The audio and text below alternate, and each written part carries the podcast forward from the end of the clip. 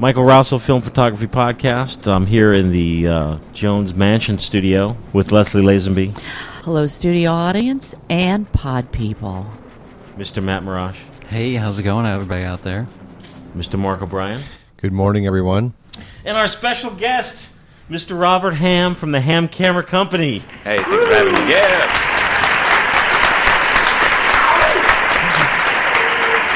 And this is one of the rare occasions where we have a studio audience. Only a few times every few years we have uh, folks in the audience. It's a real pleasure to have you here, to have our listeners, your faces right in front of me. It's what I dream about. It's like, oh my. That's a nightmare, Mike. I was joking before we started that, you know, for studio audience, that I, I should have thought of it. I mean, how many comics are there, Leslie, who would love to come in and work crowd a little bit? I could give you half a dozen just like that. We had some night activities, uh, you know, day activities yesterday here at the Jones. We could have brought a, magi- local magician in, I know some of those too. a clown. One of them shysted me on a car deal. No Oh, that clowns. was the clown. Bozo? No, B-O-Z-O. sorry. Uh, You've never heard of Bozo the Clown? no, How could you not know who Bozo the Clown is? I don't know. I just don't. No. we have a bunch of different topics. I know we're going to start, and this is a fascinating topic, and I know not everyone here is uh, a wedding photographer. But what's fascinating to me about wedding photography is, of course, the many times I spoke about how John Fedele and I shot weddings on videotape.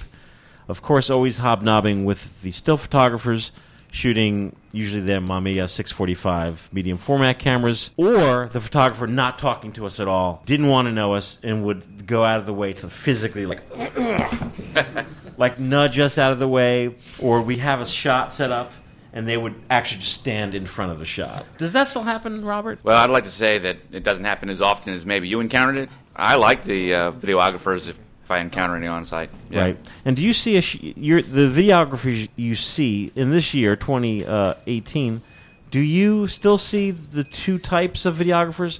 The guys that are always on sticks, rolling around, or the guys new style with cameras on their shoulder? No, I see a lot of people with gimbals. It's all kind of gone digital, and a lot of it is actually not being shot with uh, HD, DVR type of video recorders. It's being shot on digital SLRs. Is that right? Yeah. And cool. do you see, I guess these days, the steady cam esque, like a lot of the. Yeah, the gimbals, the motorized gimbals like Yeah. the Ronin S that just came out, that's a big deal. Also, Do you add moving pictures to your packages? Absolutely. So Oh, you I- do? I, do offer videography, and uh, I'm in the category where I run and gun with uh, gimbals. I've got a crew of three people that can come with me, depending on what the wedding requires.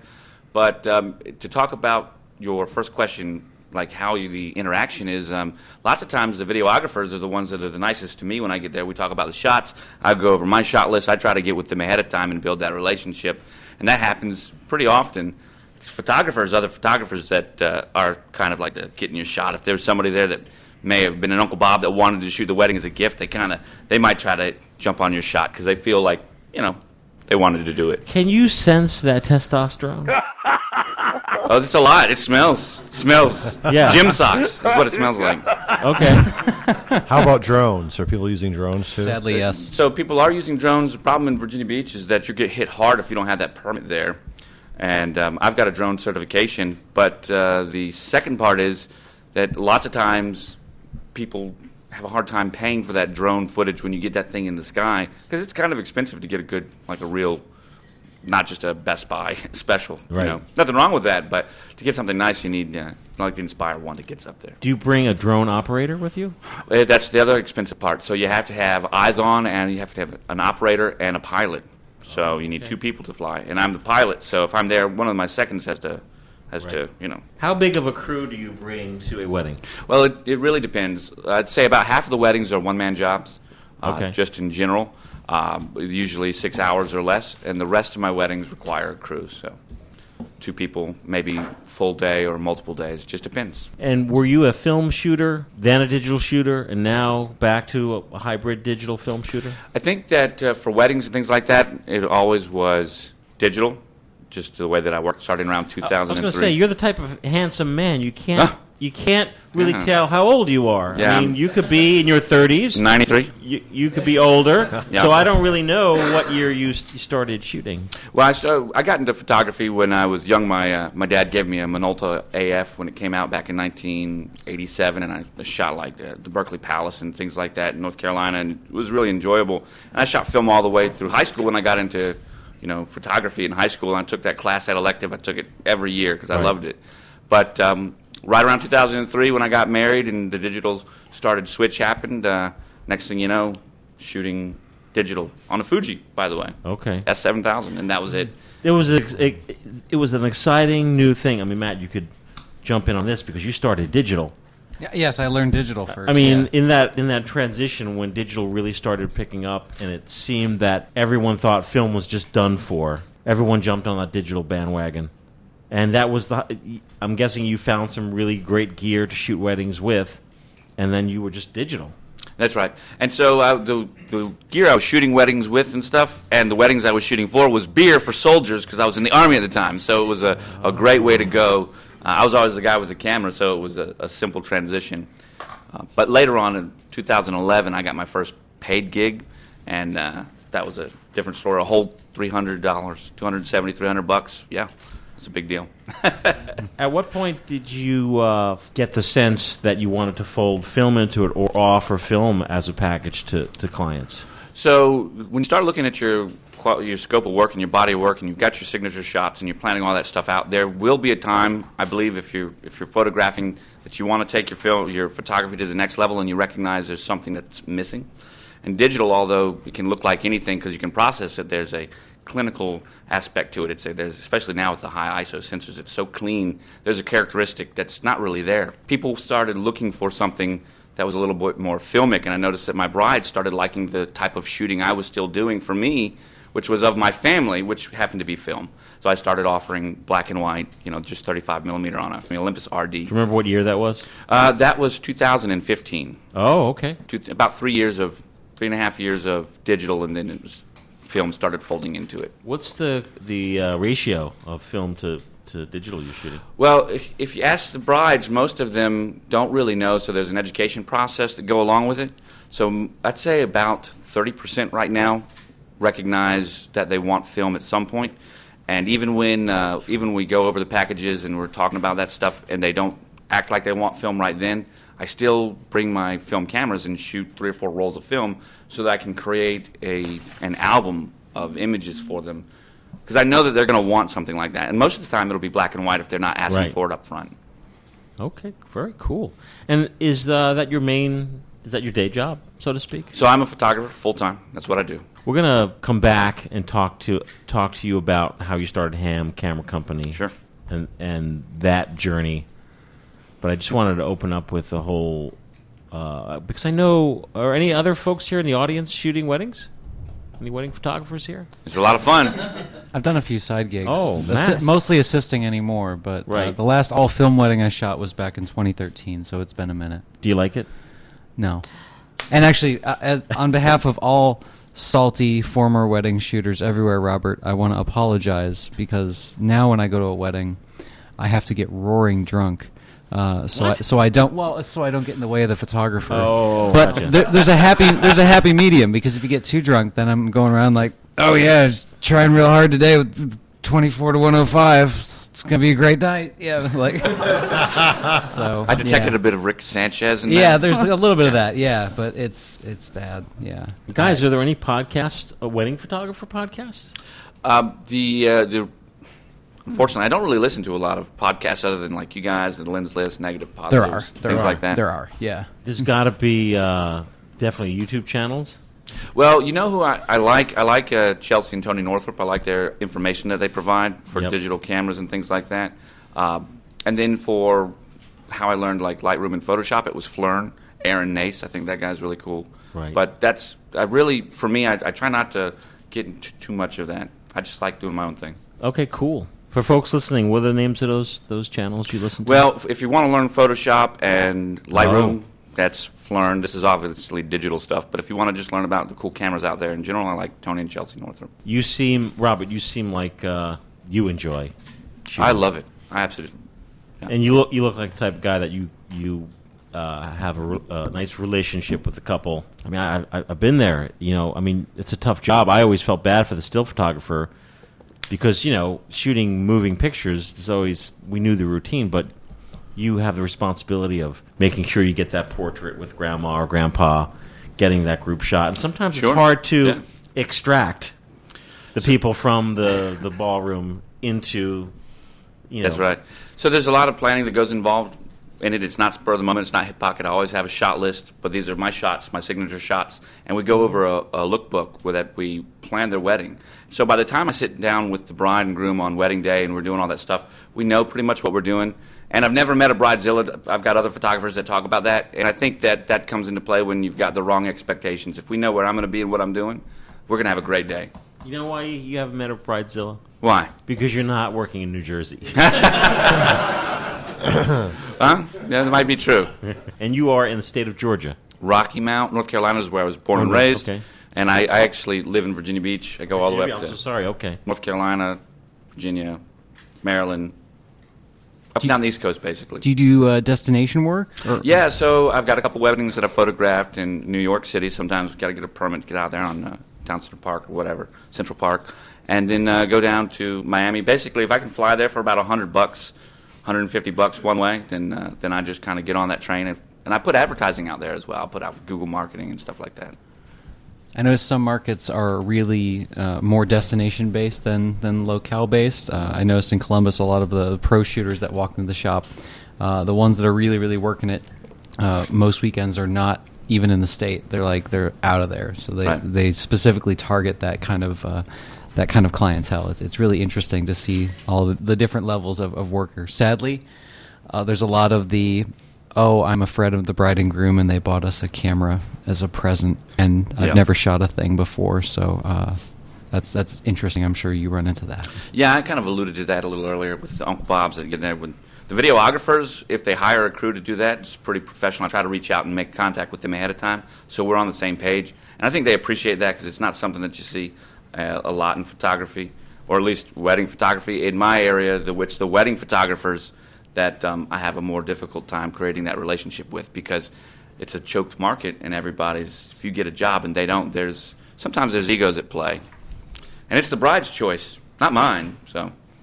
Are there camera clubs or clubs like or wedding photography associations? Well, I will have to say that um, there are, right? But unfortunately, the place that I find the least amount of camaraderie is where I would consider my professional work to be, and that's in wedding photography. Where I found the most open community and welcoming community was actually when I started with New Box, and we'll talk about that later, with film, because it's the film enthusiasts that are excited about something you know, compared to what I experience with the uh, the working professionals. I've got some friends that are working pros in the the wedding world in the Hampton Roads area, but they're few and far between. Do uh, do brides and or grooms boast to their friends when they select like a film package? They do, right? they do. They do, and um, the they also get a chance to boast afterwards because lots of times brides don't know, and the grooms grooms usually go with the flow. They don't usually care. Most of the time when we sit down, they're the ones drinking like a double Yeah. shot of something.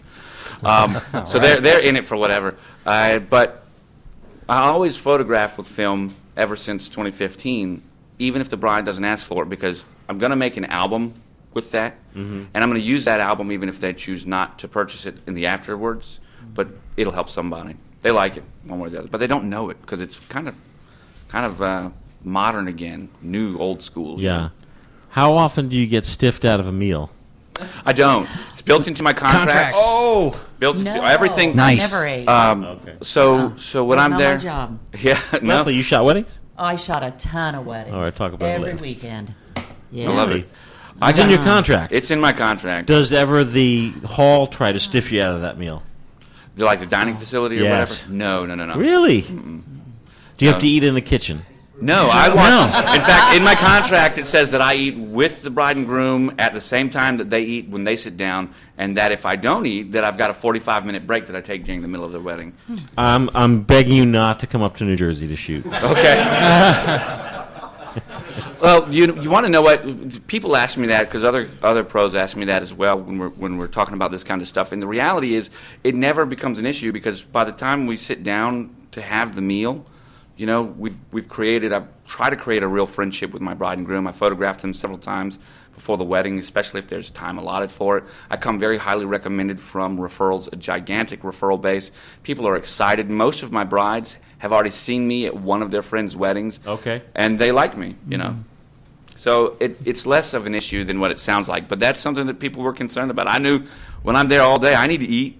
You know, I get hungry. Uh, what did you shoot weddings with, Leslie? Uh, Ollie's, Oh, no Minolta's, kidding. and Mamiya 645.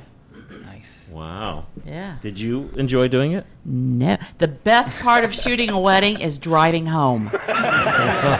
Always. But I did it every weekend. What I don't state? know about that. Here, Ohio. Ohio. New car every two years. That's what paid for that car. There you go. But you know what? I, I, I always, um, you know, there's always that meeting stuff ahead of time. But around here, the, the wedding photographers always had this thing like, I'm here now and everyone will listen to me. Oh, you mean Jeff? I don't know, but it was just, and, and I always had to remind them remember, I am your employee. You tell me what you want. We, of course, went over what they wanted ahead of time, but when that day comes up, you tell me what you want. And they'll say, Is it time to do? And I said, This is a good time. Or they'll say, Tell us this, when, when do we cut the cake? You got it. But remember, I am your employee. So, Robert, Anyway. I, I think you have the right attitude. Thanks. and I don't. You have the attitude. You should be shooting in New Jersey. Never again. I don't know what you would have to pay me to shoot a wedding again. Okay. I don't know. It's got to finance that new car all in one wedding. and I don't need a car right now. so I'm not doing it. I heard of uh, in, in in New Jersey. I heard of couples hiring a 16 millimeter film crew to shoot highlights. Have you ever heard of that? No, that's this is the first time I'm hearing of it, and that is really cool. That is really That cool. is- There's there's photographers that are using uh, Super 8 um, Okay. reels for, for like higher end higher West end Coast stuff. a lot yeah. too. to put hi- uh, highlight reel together. Hi- like mo- probably the final output is going to be like a minute to two minute highlight on top of their 10 minute highlight you know cinematography yeah Also, the world has changed since John Fedele and I were hitting the pavement with our uh, camcorders. Uh, these days, videos are short form. very short yeah The couple gets a 10 Tra- to 20 minute, not even, you know, yeah just it's like a trailer yeah Yeah, back in the day, they got a two hour Two tape. hour. Yeah. And they probably much more enjoy that 15 minutes. Absolutely. Mike, can I can I get a firm commitment to have you and John come out and make a super super eight highlight reel of my wedding? Absolutely. That'd be amazing. Only if every time, right before John takes the bite of his food, someone call John. we need a shot over here at the bar. Deal. That'll be my job. There you go. Well, thank thanks Robert for the. Sure. You know, I, I um, it's, it's awesome to hear information about what's going on with weddings in 2018. Yeah. When uh, we come back, we're going to go around the table. Uh, Mr. Mark O'Brien will come up with a topic. We don't know what that is yet. Digital cameras take good pictures. The problem is your photos end up staying in your camera, or you're forced to sit at your computer to see them. And trying to make prints can be confusing and costly. Remember when you could just drop off your film and your photos were printed for you, ready to be shared with family and friends? Well, now enjoying your pictures is easy once again with the new Vivitar 35mm film camera. The same great picture taking convenience you remember in a modern film camera from Vivitar, the name you know and trust. No need to be a computer whiz, no passing around your camera trying to see tiny pictures on a little screen. With the Vivitar film camera, you get back real photographs just like you remember, so you can enjoy sharing your photos once again. With digital cameras, it, it's just so confusing. I mean, you have to deal with all the wires and the software and everything else.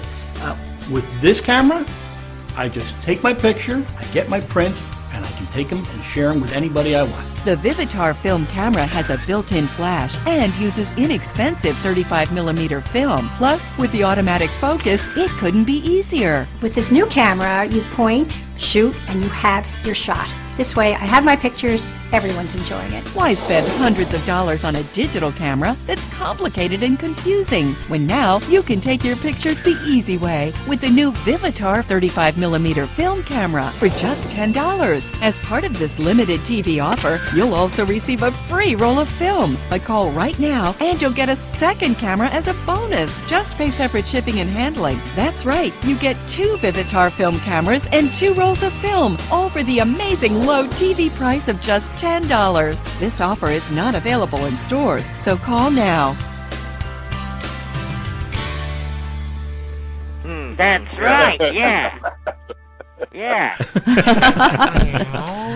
Mark, what do you got? What have I got? I want to get to you before that Mr. Brown wears off. Oh no no no! It's not going to wear off yet. Well, let's see. I think I'd like to talk a little bit about the Minolta A5 rangefinder. Nice little piece of metal here, metal and glass. Minolta is well known for having a series of rangefinders. You're probably more familiar with the Hi-Matics, much later releases. It started back in the like the I think the Hi-Matic started in the 70s. But before that, Minolta had a series of uh, 35 millimeter rangefinders. Some had selenium meters, and some were completely meterless. And the last of those was the Minolta A5. It's a really clean looking design. It's got a Rokkor uh, 45 millimeter 2.8 lens in it. And interestingly enough, it's, it's got a Citizen shutter with a maximum shutter speed of one one thousandth of a second. Now I haven't put this in with a shutter tester yet to see if it's actually one one thousandth. My my gut feeling is that it's not, but you never know. And it goes from bulb and one second to one one thousandth. In most rangefinders of the era, a one one thousandth of a second is uh, is unusual. Being at one one five hundredth was was was pretty much the typical range for almost anything. It's an all mechanical rangefinder camera. It's got a bright viewfinder. No batteries are required, so it means you can take it out there anywhere. It could be your desert island ca- desert island camera. You could use Sunny 16 or an external meter to figure out what your what your exposure should be. It's got X sync and M sync for bulb for flash bulbs and for electronic flash. What's that mean, Mark? X sync and M sync. Yeah. X sync is electronic flash, and M sync is with flash bulbs.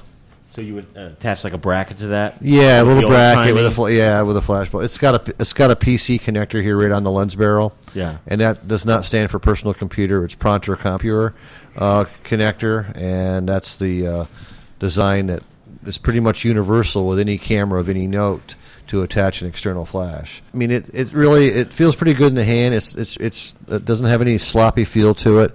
The top deck is pretty simple. It's just got a uh, exposure counter.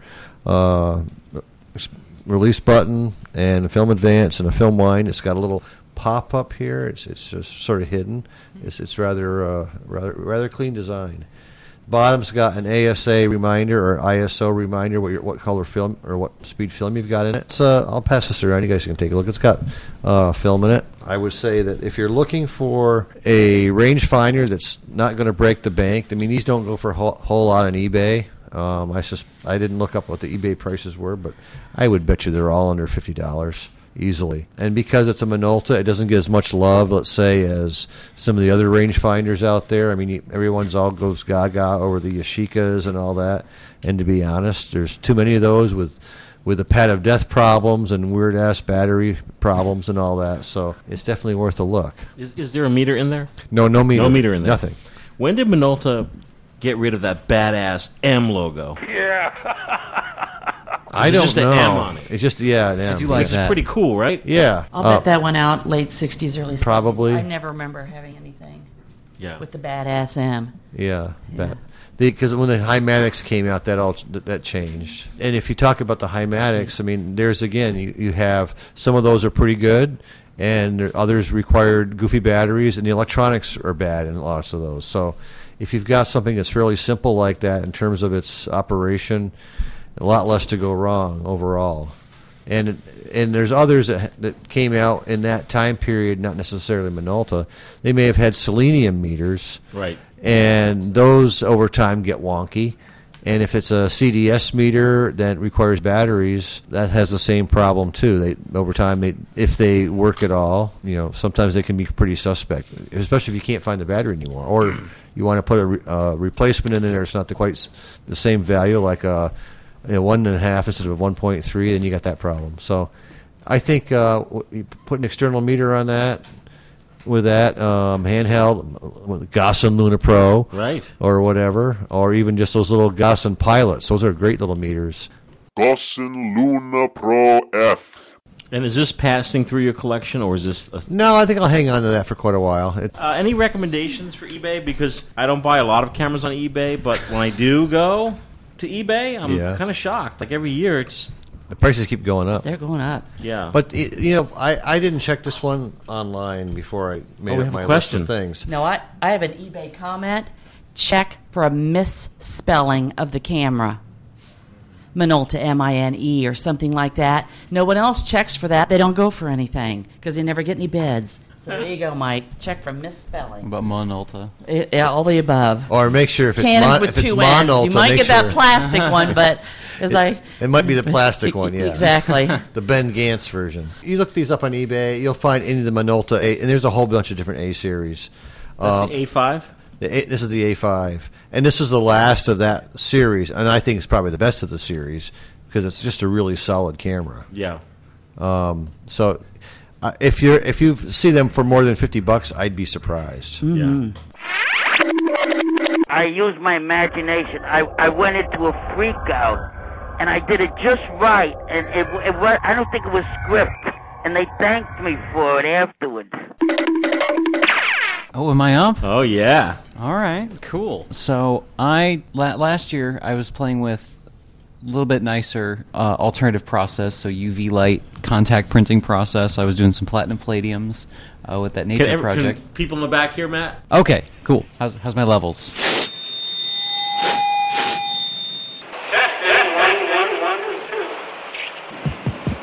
Ladies and Crank them down. Oh, okay, you got it. All right. So last year I was doing a lot more uh, alternative process. Um, I was doing some higher end stuff, um, platinum palladium, and I had a project around it when I was doing the nature preserves. Um, I ended up getting a small portfolio of those to ODNR, um, but I I felt like I was neglecting a lot of the other options out there for alt process. I walked into the, the darkroom one day to go clean up what I had I'd done the night before. Just I, I usually just like leave it a mess, but I always forget. You know, I, I share space.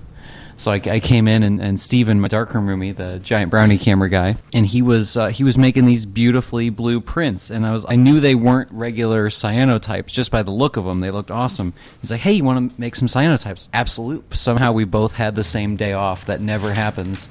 Um, so we just spent spent the whole day printing um, this new cyanotype process, and it's just called new cyanotype. I guess it's been out a few years, but I mean, compared to 150, it's still new. The new cyanotype is pretty neat. Um, it tends to have a more indigo blue color to it than a kind of your traditional cyanotype. My favorite part of the process, though, was how fast it is. Okay, well, faster. So cyanotype is usually pretty slow 20, 30 minutes of UV light, even on a you know moderately bright sunny day. This new cyanotype process, uh, these two prints only got three minutes in direct sun, so wicked fast exposure time. It's because the sensitizer for it is uh, is a little bit different. Um, it's it doesn't uh, just contain um, the the different metal salts. It also has um, some dichromate in there, the, the not so good stuff. Gloves. How does the average guy use that? What do you mean? Oh well, you just buy the kit. Because it looks because when I when I you know when you kind of dumb it down, it's like wow, it's really that easy. No, It- it- it's a kit. You just buy the kit. Yeah, so uh, Formulary sells these ki- ready to go kits, uh, Photographer's Formulary. Uh, you can also buy the components to do it um, separate yourself anywhere, or you can go to Bostick and Sullivan and they have little kits where you mix it yourself. But the S- Bostick and Sullivan kit's awesome. There's a part A and a part B. You bring them together when you're ready to go, and then you coat your paper. Where do you get the paper? Anywhere. Dick Blick. Is it a watercolor paper? Preferably a watercolor paper. Hot Um, press, cold press. You want a lot of texture, no texture. I hate texture. I'm using the Hahnemühle Platinum Rag. That stuff is awesome. You're Um, coating the paper. You yes, buy, hand coating it. Yeah, with either brushing it on or rolling it on. Yeah. and then are you projecting a negative in a And Nope, larger? it's, it's a contact print. So, Contact. so the negative goes in contact, so you can make a dig negative, or you can use a, an enlarged negative, or you know just a large format negative. Uh, just slap it right and on the there. chemistry doesn't harm your negative. No, as long as it's dry, because it's it's in the paper. It's not sitting on top of the paper. It kind of soaks into it. So that's why a watercolor paper uh, is preferred. You can use other papers that are treated, but you have to wa- watch out. the The shinier the paper is, the more time it needs to dry to make sure that you don't harm your negative. Right. Um, and a contact print, even if there's a little bit of space between the negative and the paper, you'll have a softening of the image. It can look kind of weird. Um, you usually want to have a contact print frame, which or just like a piece of glass on there to sandwich it down. So the old spring frames had two giant metal springs, and you put them together, and they'll have like a felt hinge, and you can peek at it and check the exposure. But the cool thing about this process, it's so fast. I didn't even need to check the exposure periodically. I'm usually really impatient with with other alt process, but this one we uh, we were printing for the whole afternoon, and we made you know dozens of prints, and most of it was tweaking some of Steven's negatives because he was he he thought he'd be cute and shoot some dig, and didn't come out as well. Do people know about this kit, or, or it's kind of quiet? It's it's well, I think it got a, a little bit of buzz um, when it was first introduced a few years back. Um, I know it it made a debut at that F two ninety five conference that they have in is it in Philly or is that I in Pittsburgh? One of the two. Yeah, It's in Pennsylvania. There we go. So that conference is every year, and it debuted at one of those, and it's kind of kind of died down. But I think cyanotype is one of the f- best first alternative processes to get into. I made like a little pros and cons list about what's what's good and bad about this process. Is the pros and cons list just on a pad, like a private pad, or you shared it? No, I'm going to share it. Oh, oh, no, no, okay. I'm sharing it now. Oh, okay. So let's talk about the pros. Um, Can I the- just ask one more, few more questions? Yeah, go for it. I'm just so fa- I mean, you folks seeing this print. I mean, I'm just it it Matt. It makes me want to get up off my butt and go shoot some four x five. Yeah, make some prints. Yeah, make some prints. Is there maybe you'll have this on your list, maybe not. But my question is: Is there a preferred film type to use to make good new cyanotypes? Oh, that's a great que- uh, great question. So, of course, black and white film. Black and white film. Uh, a, a color neg would do weird things. Right. To it, probably not good because the base layer would Yeah. cancel out in the UV light. So, what Um, of the Kodak variety can I shoot? everything but T Max 100? Oh, no kidding. Yes. Why would T Max 100 be a problem for a contact print? The newest formulation of T Max 100 contains an additional UV blocking layer, which negates your process by five stops. What? Five stops at three minutes means four hours in the sun. All this is, is caused by UFOs. Matt, that's why you're here. or you can just Oh just my you know, God. let it happen. You know, but but T Max 400 is fine. it's great. Yeah, T Max 400 is perfect. Now what? hap- Tri-X would never let you down. Never. Now, what would happen if you? So, if you, let's say you you don't know this and you shoot the T Max 100, you'll just get not as good results. F. You wouldn't have anything most of the time. Yeah. Equates to shooting a uh, red sensitive film with a red filter. Amazing. Yeah. Is there a, a notation in the kit not to shoot T Max 100? No, nobody notes that anywhere. I had to scour around the you know the dregs of the large format forum to find that. Wow. What are pros and cons? Oh, anyway, uh, so pros. Most cyanotype kits, you you usually get like a half gallon of the stuff super cheap, but you have to use it right away. It goes bad within the first few weeks, um, especially if you're not coating all the time. If you leave even a little bit of air in that bottle, uh, it oxidizes out pretty quickly. The new kit, it has quite a bit of longevity since it's a two-parter. It lasts a, a lot longer. I think Steven had been sipping on his kit for the like the last uh, last three or four months. So uh, it has a long shelf life on there. It produces a longer tonal scale. Um, it has a little bit more of a, a printout kind of feel. So the uh, what happens as it as it builds exposure and as the exposure goes on onto it, the the ma- uh, the shadows start to mask themselves a little bit. So you can still see detail in the really really dark shadow areas, and you're getting that detail in the highlight. So the cool thing there is um, that waterfall print especially had the look I wanted it to straight out of the, the water bath without having to you know play around, scan it, Photoshop it, do anything like that. Whereas when I make a silver print, there's tons of dodging and burning and stuff involved. So that's one nice thing about alt process. Oh, and it's fast. It's wicked fast. That's the biggest thing. The downsides, it's got dichromate in it. So don't drink this. Don't get it on your skin. Use gloves. Treat, Okay. treat the chemicals with respect. That's the biggest thing.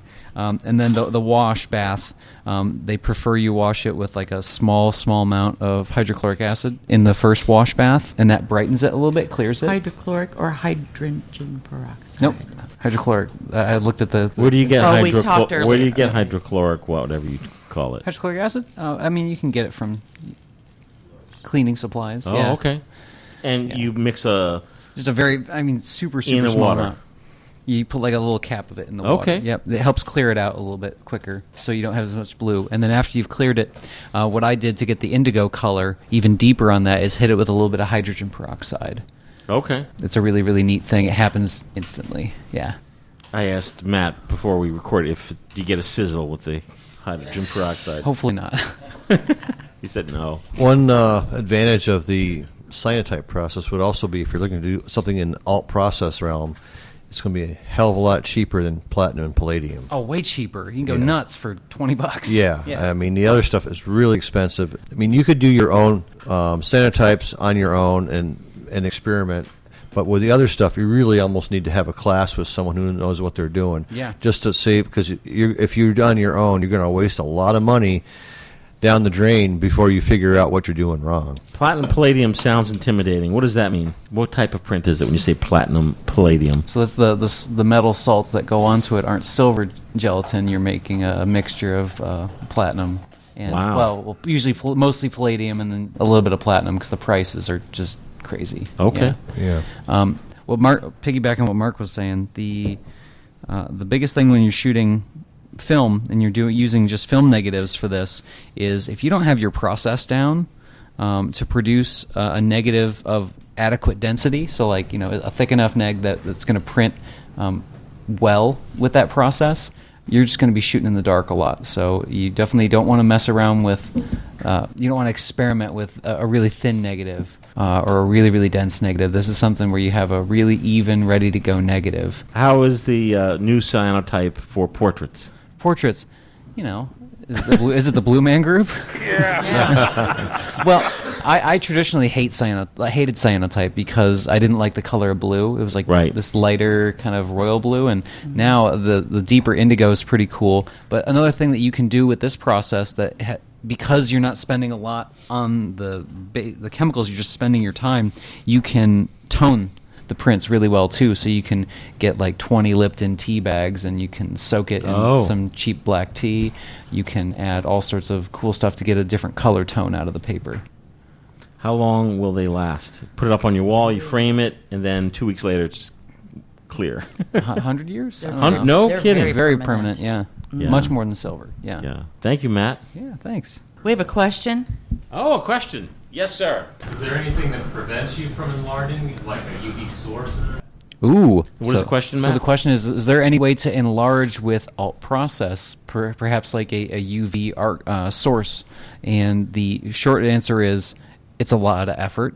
well, the amount of intensity you can get out of a, a light source, it's not favorable. Um, the closest, the cheapest source you have access to quickly that generates that much UV would be an LED light, and that is only five percent efficient for what, what juice goes in. And that's that's on a good day. You have that thing running for a long time.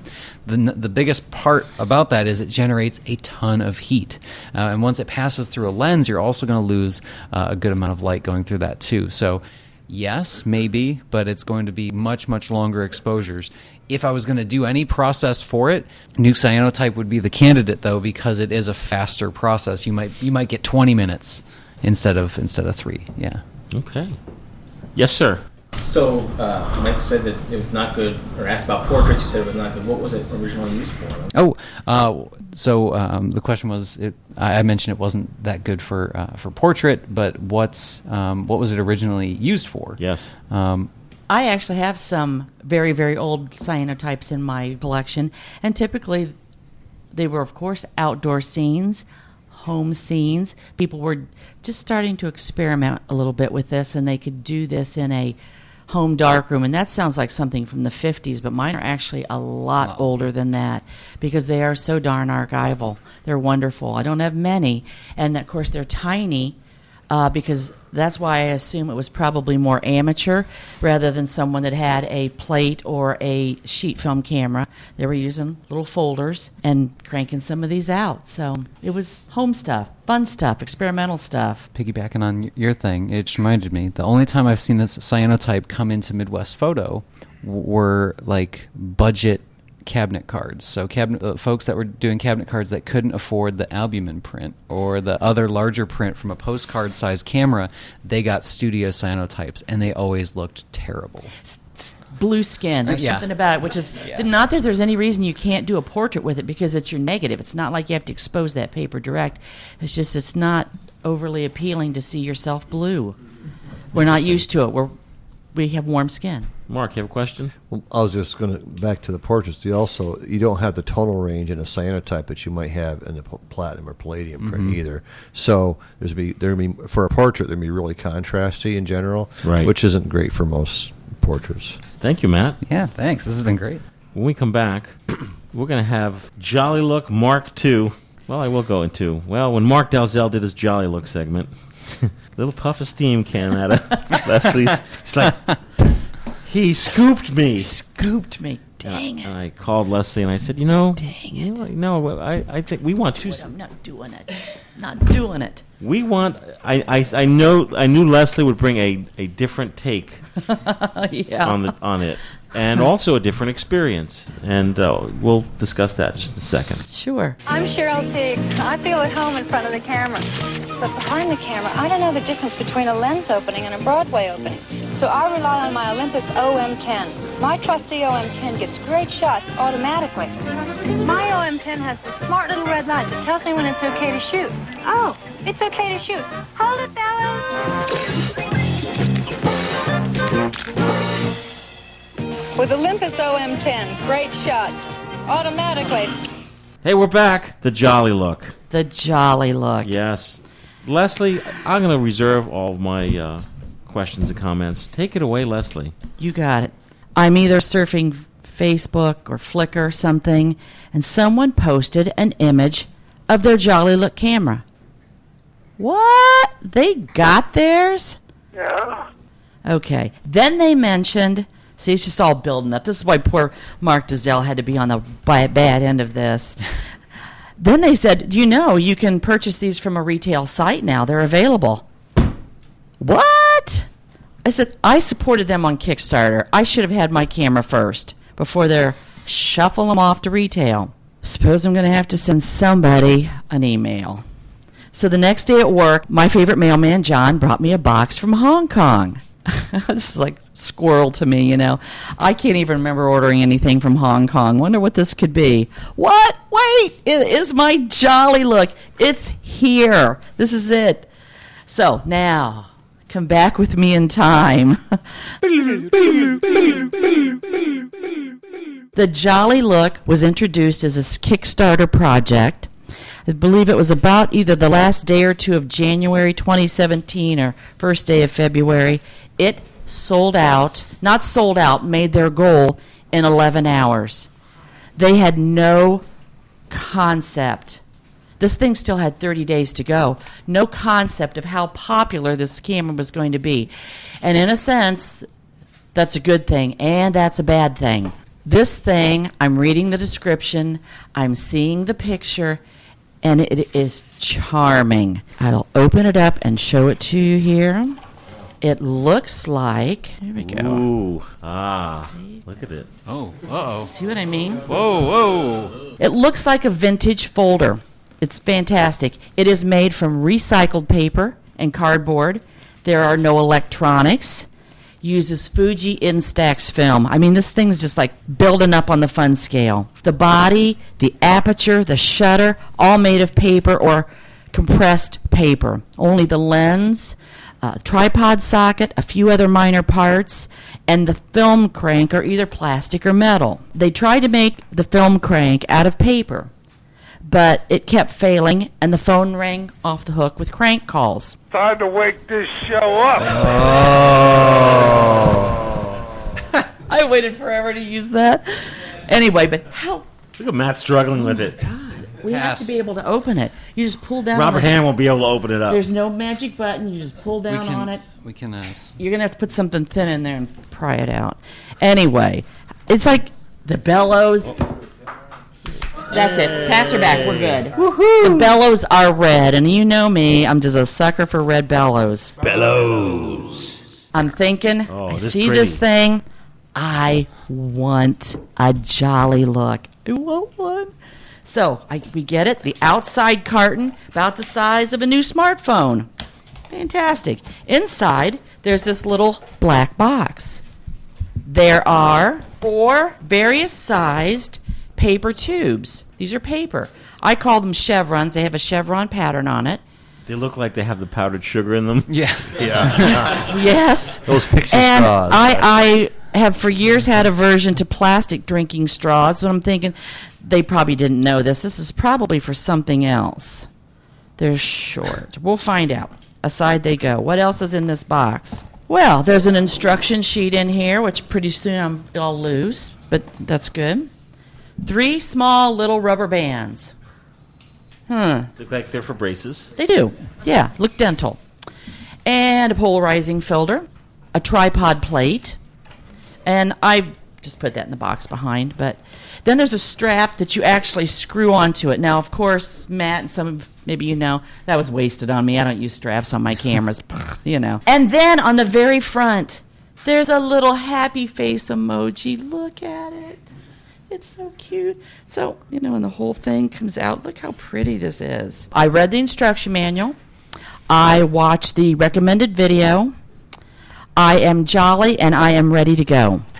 so we have a couple specs. It has two shutter speeds, uh, technically three, but two time shutter speeds. One 150th of a second, and one 250th of a second. And it is all controlled by a little metal weight bar that goes in the top. It controls the speed in which this drops. Huh. Wow. Isn't that slick? Slick trick. F stops are uh, F8 to 64. And that does not sound like a huge range, but remember we're using Fuji Instax, and that's an 800 speed film. PH? Pinhole. Oh, okay. Ah, I'll get to that. All right. Save it for the show. all right. anyway, the f stops are controlled on the side. It's just a little rotating wheel. Nicely laid out. The rubber bands. I found out the rubber bands are actually what pulls the shutter open and closed. They give you extra ones in case they break. It's in the video on how to take the camera apart and change it. Still have the mystery straws. Well, they're short. They could go in Mr. Brown's. Mr. Brown.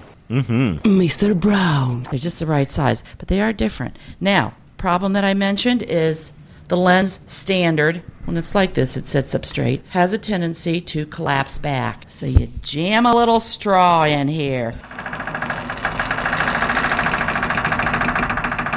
the little straws.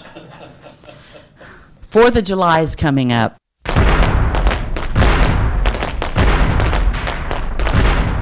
Got my camera. Got my film. Night before, I load in my pack of film. I don't want to be pressurized out amongst all the patriots out there loading this thing. And it was scheduled to be a beautiful day. Got the film pack in. Cranked slow. Got to get the cover out, right? Cranked it slow. Still one in here. It's okay. It's the first time it's worked. Uh, no, it's the fourth. Um, it will continue to. I cranked fast. I cranked slow. I took the cassette out. I put the cassette back in. Finally, the cover came out. Possibly that was an indication of what was to come. I'm not sure. I did use, because I knew the f stop, I know what my shutter speeds are. I used my phone, an app on my phone, to make my selections. So I'm out downtown. I'm shooting my picture. I'm cranking it out. They tell you in the instructions very explicitly stop. Don't wait till this thing pops out. You need to stop before the end, or you'll just keep cranking Oh. pictures out. So stop when it gets about to the top, and you're good. Got my picture. It's Instax. It's going to develop quick. Holy crap, did I overexpose that? Okay. What is it? This is nothing. I cranked out an empty. And there's a reason it's like that. But actually, um, this is your shutter. It is your viewfinder. You pull this up enough. This is your framing. And then you fire it on the camera. Nice and smooth. It, it is. Got the weight in. And I'm thinking, I'll just put the polarizer on. It's going to cut a stop and a half, maybe two stops. So put it on there. Second shot, overexposed, still a little bit. Then it hit me. I forgot to remove the weight. The weight will make it travel faster, and I'll get my one two hundred and fiftieth of a second. So the first two shots were idiot caused me. Stoops. Stoops. Yeah. Third shot, I've got it going good. Change locations in case anyone's watching me. Line it up. Take the weight out and crank it, and the shot catches as I'm going out on the light trap. Aw. My light trap shouldn't be, you shouldn't be able to see this. It pushed out a corner of it. Oh. And that's it. July 4th. Oh, the whole time, the stupid straw keeps falling out. So I'm like chasing my little straw down the sidewalk. And I was just like, oh, God. This is not jolly anymore. so gave it up, packed it up, came home. Um, I sent Jolly Look a message, probably, mm, I think it was a message through Facebook, and we had a little talk about it. I had already figured the exposure problem out. My problem was this issue at the top. And they communicated back immediately. It was really, uh, uh, that, that has been so far a good experience. What we have also received, if you were a Kickstarter supporter of them, they sent out a very lengthy update. And I printed it out. I'll just read you a couple lines. As they indicated, they had indicated, and this is a quote, an exceptionally high percentage of defects. What they had was a plant that was making these for them they didn't have a lot of control over, and things were not going well. They eventually had to threaten them to get back some of their money and the rest of their components. How? How do they threaten them? It was you, Fredo. Tone, you gonna go see your uncle first if you decide to go over there? Yeah. I don't know. It was you, Fredo. Okay. Probably legal. Okay. I'm going to bet They didn't legal. send the guy over? Got him a Jersey boy, sent him over. Anyway, they have now decided to send all the components to the Ukraine, so they will be assembled there now, and it will be under their 24 7 full control over the quality uh, of the manufacture and the timing in which these things are cranked out. As I mentioned way in the beginning of this, part of the problem was the success of this. They had a lot more orders to complete than they ever anticipated. That, of course, threw their timetable off.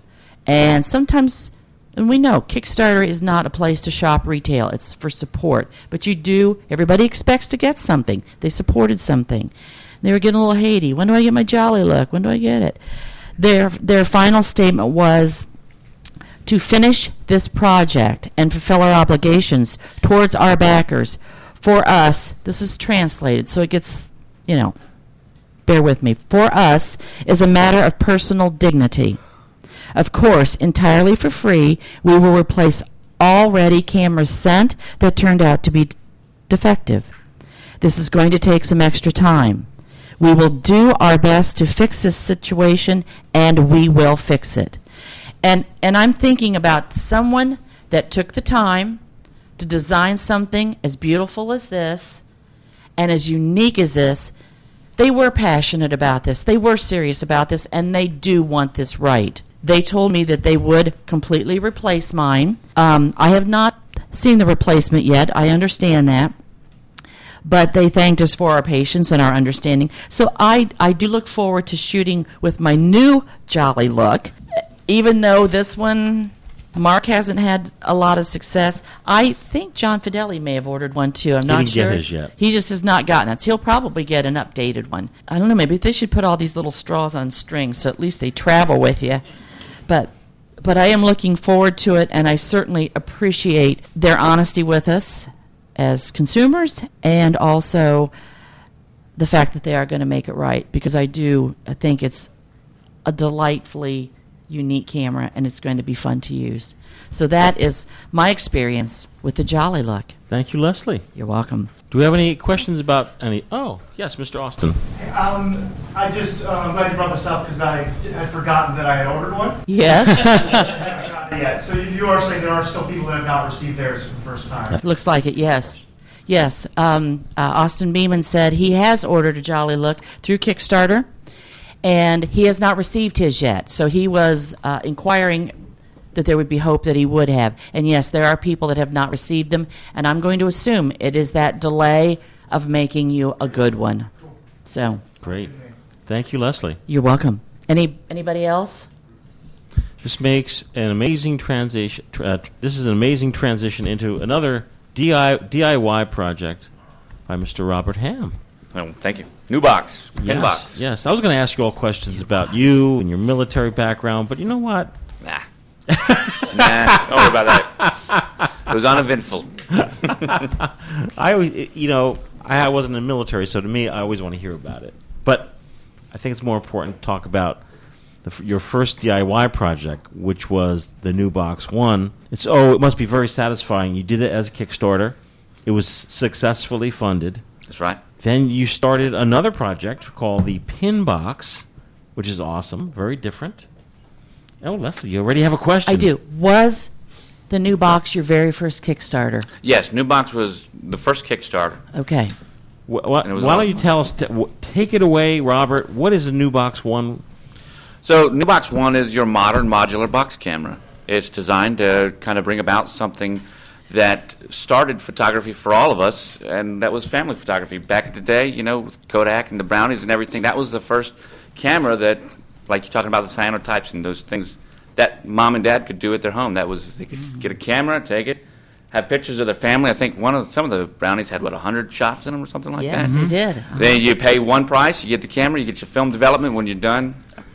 And that's important. Uh, New Box, just to give you a little segue for those that don't know, it started at grandmother's house 2016, February, when uh, she asked me if I could develop some film. Now, she hands me this camera. It's an old Agfa. It's a 127 camera. I was bragging because I was developing film and scanning it on my, my V550. Ooh, right? Yeah, So, of course, grandmother decides to uh, throw me a curveball with some old film. And I ask her how old that film is. It's it's old enough. It's of her wedding. That means that it's got my grandfather in there. My grandfather was in World War II. He survived World War II. He died when my dad was 16. That means I never met him. So a box camera, which I had never really considered, was in my hands that held pictures of someone in my family that I'd only ever seen a portrait of. And that really touched me. And so I started looking at the camera, the poor box camera, that medium with new eyes, and I saw it as the way families chronicled their history. And I thought to myself, I want to do that, and I can make this. And so that's how it started. That's how the, the whole concept of, of the new box came about. Realistically, when I looked at the, the camera that grandmother gave me, and I saw her framed up in the viewfinder, and it was just old, but I could see her. You know what I mean? That really opened my eyes. And then when I looked at the camera, of course, like I said, the film was in the camera, but it wasn't spooled. It was already wound up, and it had been sealed with rubber bands and a piece of paper for decades. So I took it apart, which is what I will do if someone's if, if I'm in your car and I hear that your speaker's crackly, I'm going to take it apart and put some paper tape on the cone of your speaker. It's just what it's going to be. So don't give me your key and, and walk away to go into the gas station. So when she handed me the camera, you should imagine her surprise when she came back and the front plate was off and the viewfinders were out and I was washing the glass and looking at the how the uh, the actual shutter mechanism worked. And she was concerned, but we put it back together. And I realized that that design 70 years on, my grandmother's 94, 70 years on, is working. And although the springs may be slower that create the, you know, the shutter speed, it's still working, meaning it's still viable for chronicling your history today. And that's important. And uh, so from there, I just realized, man, we can do this. And lots of the stuff people ask me is, is are things patented here and there and the other thing. And the reality is, so much of this is pre 1929 for the design. It's in the public domain. I just wanted to do something a little different with it. And I, I thought of three things that would make this important. First of all, I'm a portrait photographer. I love photographing families, which Leslie is why I like photographing weddings. Um, So I wanted to increase the shutter speed up to about 1 250th because I'm not going to get kids on the swing at 1 60th. Right? It's just not going to happen. Not the way that I'd like for it to. So the second thing I thought to myself was, my gosh, the camera I was looking at had a lens in the cartridge design. I'm thinking, how come there weren't other field of views? I mean, I understand it'd be difficult to make the viewfinder switch out, but you could you could put some approximations in there. So I did. I put the lens in the cartridge. I put an aperture and shutter design that made it all work. I gave enough space in the box so that we can have a wide angle, around 60 millimeters with uh, medium format film, uh, 120 which is about 28, somewhere around there on uh, 35, something like that. And then the standard angle, which is 95 millimeters, which gets us about 55-ish, so your standard angle. And then the other thing I thought to myself was, man, I see a lot of F11s, F8s. I mean, I need something really wide to get a portrait. So uh, we just made an aperture stick, which would be hard for me to pull out right now because, you know, live um, that could and someone put it in backwards last time that's cool. That, i probably did that. But that would allow for different apertures. And if you want to take it all out completely and shoot it in this case f4.5 how cool is that? Mm-hmm. but the newer models have updated just because of lens optics and everything from my testing. I think 4.5 is a little wide. 5.6 is about the, the widest you'd really want to shoot on this particular lens. And even then you're going to want to you're going to want to if you're going to shoot a portrait with new box you're going to be a little bit more savvy. You're going to understand depth of field and how aperture affects that. You're going to have to understand how close you need to get to your subject in order for it to be in focus because it's all zone focus. It's basically at f22 everything from about 7 feet to infinity is in focus. And then as you open up your aperture that changes just a little bit. But it really changes your backstop like how deep the, the depth of field is. And so it started creating this little wave that was cool. People liked it. It felt good in the hand. It winds fun, feels nice, and I don't know. It's been a lot of fun. Been a great project. How long did it take you to put your first prototype together? Uh, uh, I think eight months when I had a first prototype. Almost a year, right before I had one that actually I would want to show you the image from, uh, because it was a difficult process, and most of that time was spent. I spent hundreds of dollars, probably more than that, but I spent a sum of money uh, buying lenses and testing different lenses. And the problem is, there's just you can get a double convex or plano convex lens made today. Most people aren't making meniscus lenses; they're going to be a different kind of order. And um, you want the meniscus lens in this kind of camera because it's going to give you the most consistent um, focal plane where your pressure plate would be. In this case, the back of the uh, the box push pressure up there. Uh, plano convexes and things like that are great for like magnifying, but you're always going to use a negative meniscus to uh, normalize that that f stop and kind of lower the f stop so it brings everything onto the same plane better. Otherwise, you're going to have that that focal plane just kind of be the, the light rays won't converge right. They'll be just slightly out of phase. Um, not that out of phase is the correct term there, but they won't be aligned properly. And then you're going to have an image that's fuzzy. You don't want that. So there was a lot of that. I didn't know that at first. Okay, guys, recognize. I didn't know that. So I bought everything under the sun. Then, well, just through luck, I I found out, and a little bit of like learning the uh, the light the uh, lens maker's equation, which was kind of tough for me because I'm not an engineer. I came to realize that uh, there was a ballpark of where I needed to be, and that was this positive meniscus at this focal length for this format. And that's when I started being able to ask for custom orders, and that's when things got interesting. So um, that's the the nutshell, the story in a nutshell. I did poison myself twice with resin printing. Okay, I Oh, was no not kidding. I didn't. Um, I didn't respect the chemicals.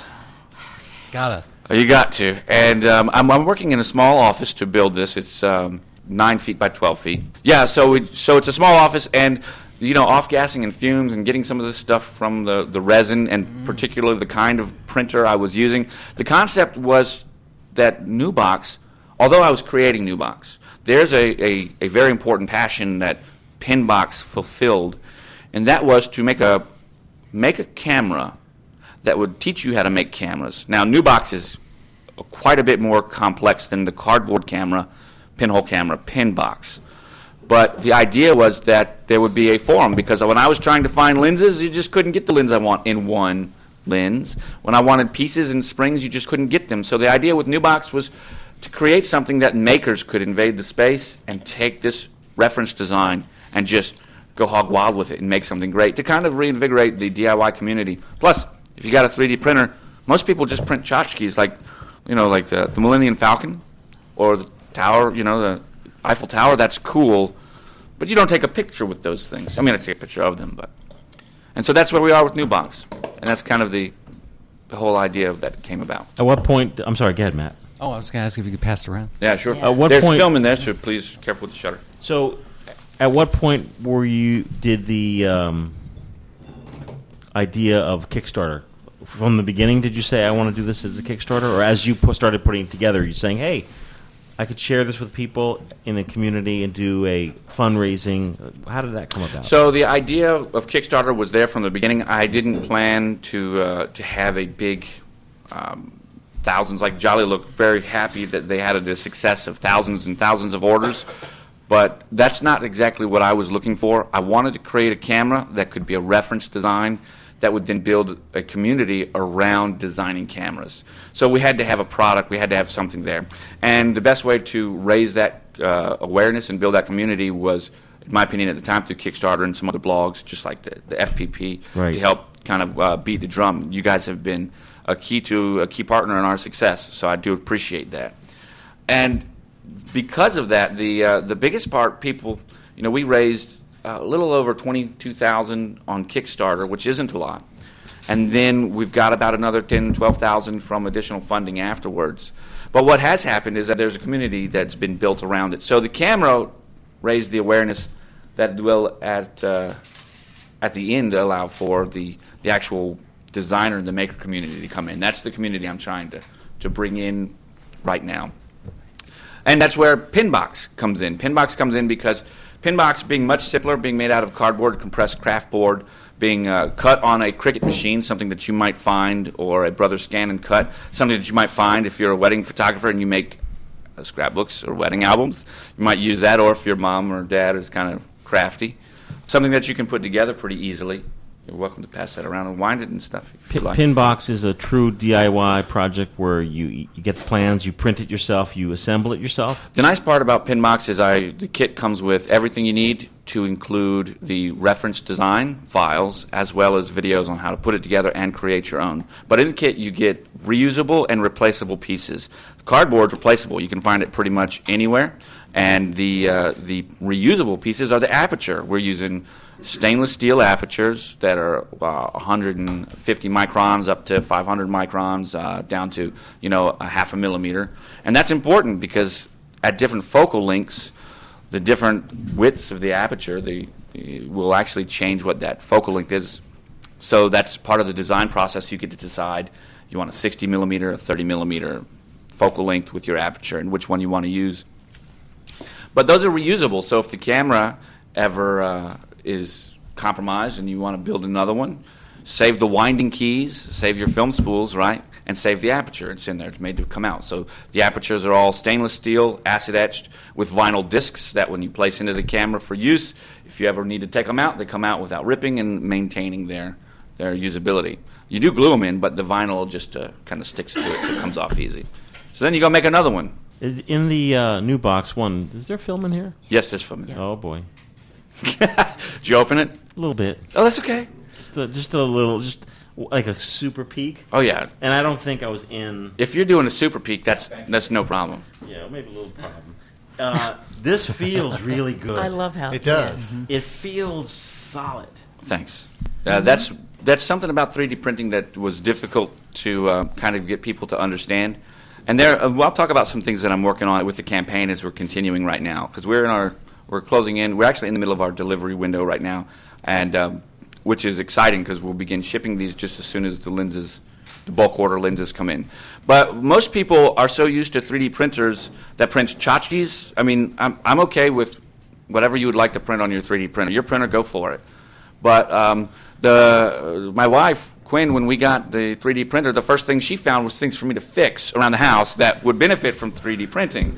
And you see, that's that's the utility of the medium that's kind of not being used by um, by most people. We print these toys, we print these things that we put on the wall, and I'm okay with this stuff for collections. We print stuff for cosplay or, or for the cons, and that's cool too. I'm cool with that. But why not print a camera? You know, why not? And so, because we're used to these little tchotchkes that you find, and because the printers are generally cheap and inexpensive that most people are buying, you don't expect a, a finish or a level of quality that feels good. And that's what we've done here. The pin box, the, the pin box feels good too.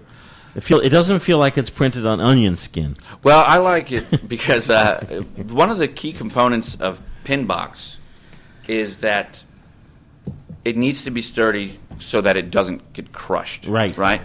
And the biggest thing when I first of all, I love the Jolly Look. Um, I I did not back it at the time because I did not know about the Jolly Look at the time. But I, if you're telling me I can buy one somewhere, I'm going to do it. I think it's it's it's great, and I like it. Okay, great. I like that. But Pinbox, what I was looking at, I looked at some a couple of other cameras like um, the Verdere camera and uh, by the Pinhole Company, I Mhm. believe it is. Man, isn't she great? She did some great Kickstarters, and she's a, an excellent designer.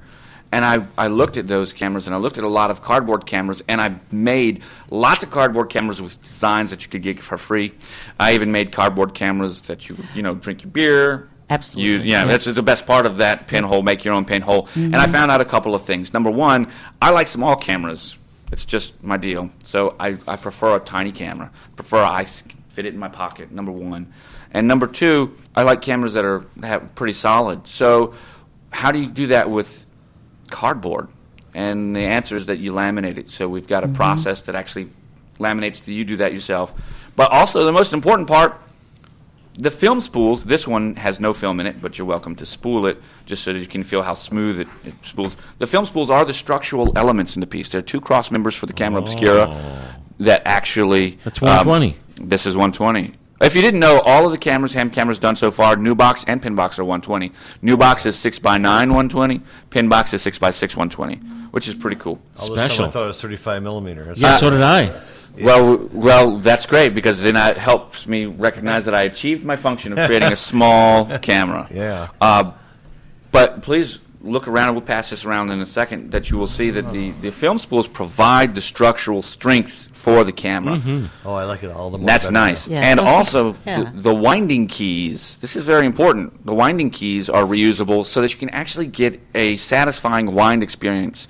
When we pass the camera around next time, uh, please look at it and wind it and feel how it winds. We've chosen to use the very soft uh, but rigid um, craft board on the entire camera. And what you'll find, people ask, well, do you get any scratches on your film from it?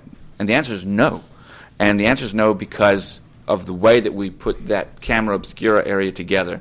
It's not laminated on the last eighth of an inch, which allows that to kind of bend slightly to form around the film. We also have about a 45 degree, 50 degree angle, depending on how well you process, put it together, so that you have a nice soft angle for the film to load over the uh, the obscura housing, which will allow it to set nicely, provide a good solid square frame for your square frame camera, six by six, and feel good winding with no scratches. I love it. So it's pretty much a, a, quite a wide angle too. Then.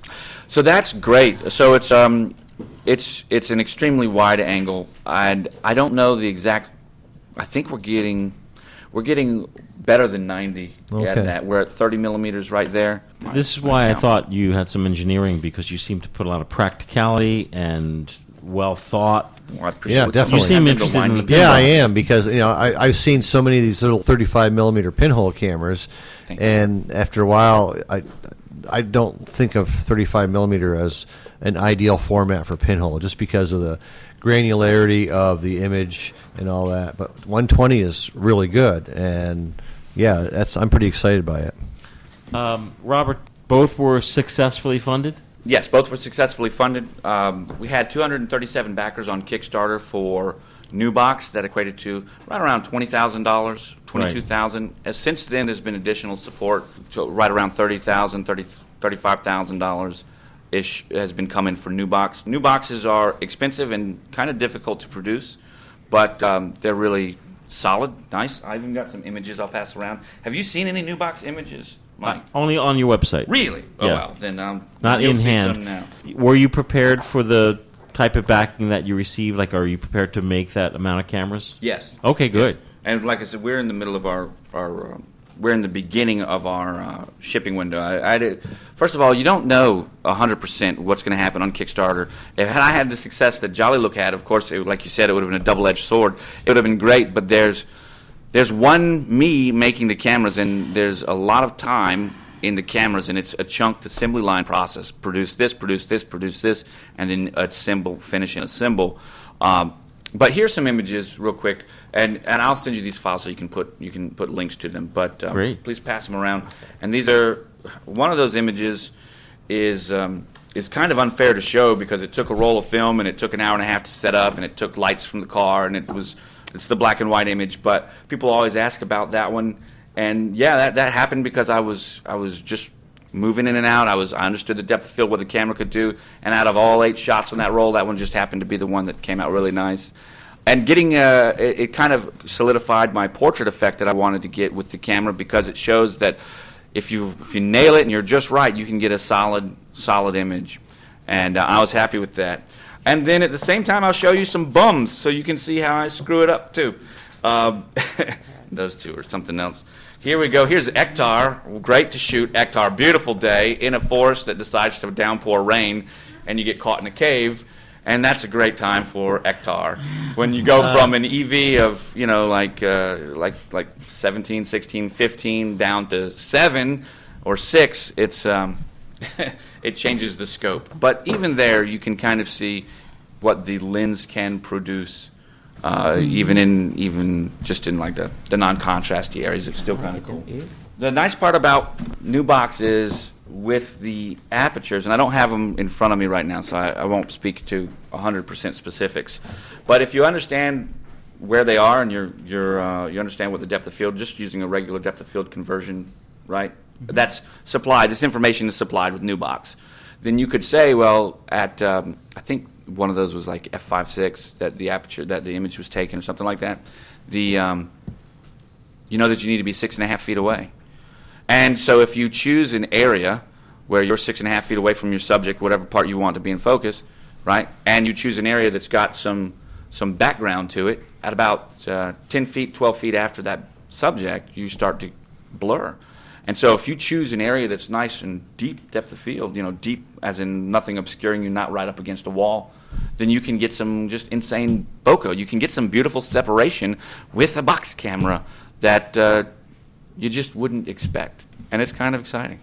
Also, couldn't you kind of DIY it and grab one of your your Cokin close-up filters and kind of hold it in front of the lens and to get a closer portrait if you wanted to give that a shot? I haven't tried that, um, and I'm, I'm sure that you could, but I haven't. I can't speak to it specifically because I haven't tried it.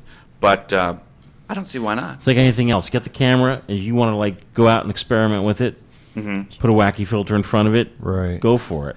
Well, and also, if you look at almost all the old box cameras, their nominal aperture was about f11, Right. and one thirtieth of a second.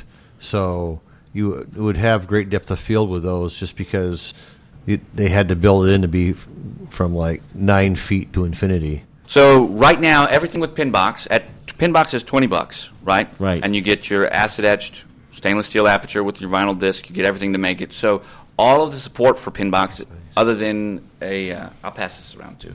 Other than a welcome thank you sheet is actually online. So you just go to Ham Camera, and you guys can see right now all of that information. And uh, backers and purchasers of Pinbox actually get two additional files. And those files are the creation, the reference, and the design sheets. And you don't have to be an, I'm not an engineer, so I designed Pinbox in Photoshop. And I talk about how there are free alternatives that read layers like Photoshop documents that you can download and begin experimenting with changing things like focal length. And I got a video that talks about how to do that. Right. Very good. Thank you very much, Robert. That. You're welcome. Thank you for having me. Wow, I think it's pretty awesome the whole DIY move, movement, Matt. When do you expect shipping shipments shipping out of the new box one? I expect shipping to begin next month with New Box One. So that'll be got- September 2018. Yeah, September.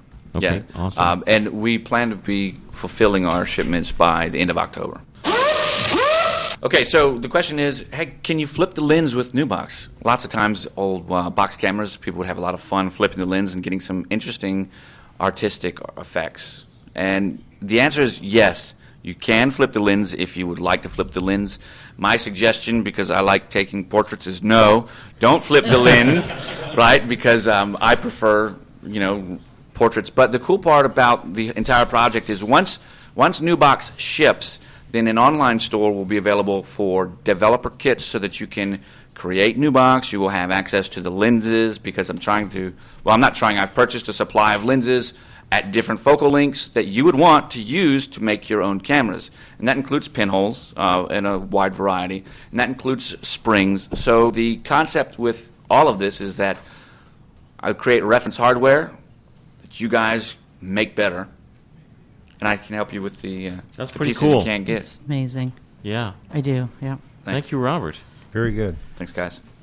We're going to, for these shows where we have an, a studio audience, we have a little program where we're going to do a pop up giveaway. How did. I know we discussed it yes, yesterday, Leslie. How does this work? It's very fun. How Your does- name is in here. Yes. If you gave me five dollars, your name is in here more than once. I'm always on that five what dollar happens if we pick a name Must be President. and we sh- hold up a present and the person's like, uh. Can they, de- can they decline it? Oh, we'd be so insulted if they had declined our gift. No, didn't we say like? Don't oh, look we a can good go back- Actually, horse we'll in the keep mouth. drawing though until we find someone that's here. Yeah. Okay. And then we, if, but if someone doesn't want it, or they, I have that camera, or whatever it is, we could put them back in. Oh, that's right. They could. If we put you back in, you're taking a chance we na- may never pull your name again. Yes. Right. That was it. Mm-hmm. So we are doing a pop-up giveaway where we're going to draw your name. Pass this down to Mr. Ham for the draw. Oh yes. And what are we giving away today? We have we have a Holga. Oh, okay. A 120 SF These yours, Mark? with a flash. Okay. Um, and these aren't like super cheap, are they? Like these are. This is. Well, they, they we thought they disappeared for a while, And they're right? back. And then they Yeah. brought them back. Yeah. But- And so I don't know what they're going for now, but there's what, th- 35, 40 bucks? Yeah, it takes uh, 120 roll film. You could shoot either 16 exposures or 12 exposures per roll, and um, it's a famous camera. What can I say? Exactly. Awesome. It's not the FPP Debonair, but it's a Holga. it'll, it'll do. It'll do. All right. Do you have a name? Yeah, let's do it. All right. Edward Serrano. Edward.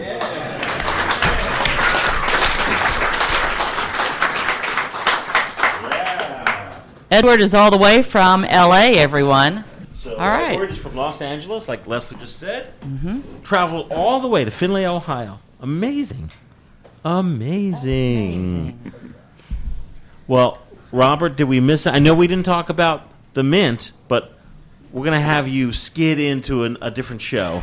Oh, you got it. Just talk about that because that is completely fascinating. Well, thank and you. to get your hands on it is it's it means the world to actually hold it and look through it and shoot with it. Did we miss anything regarding y- your your your ham camera company, or you got it covered? I think we got it covered. And where can folks find you?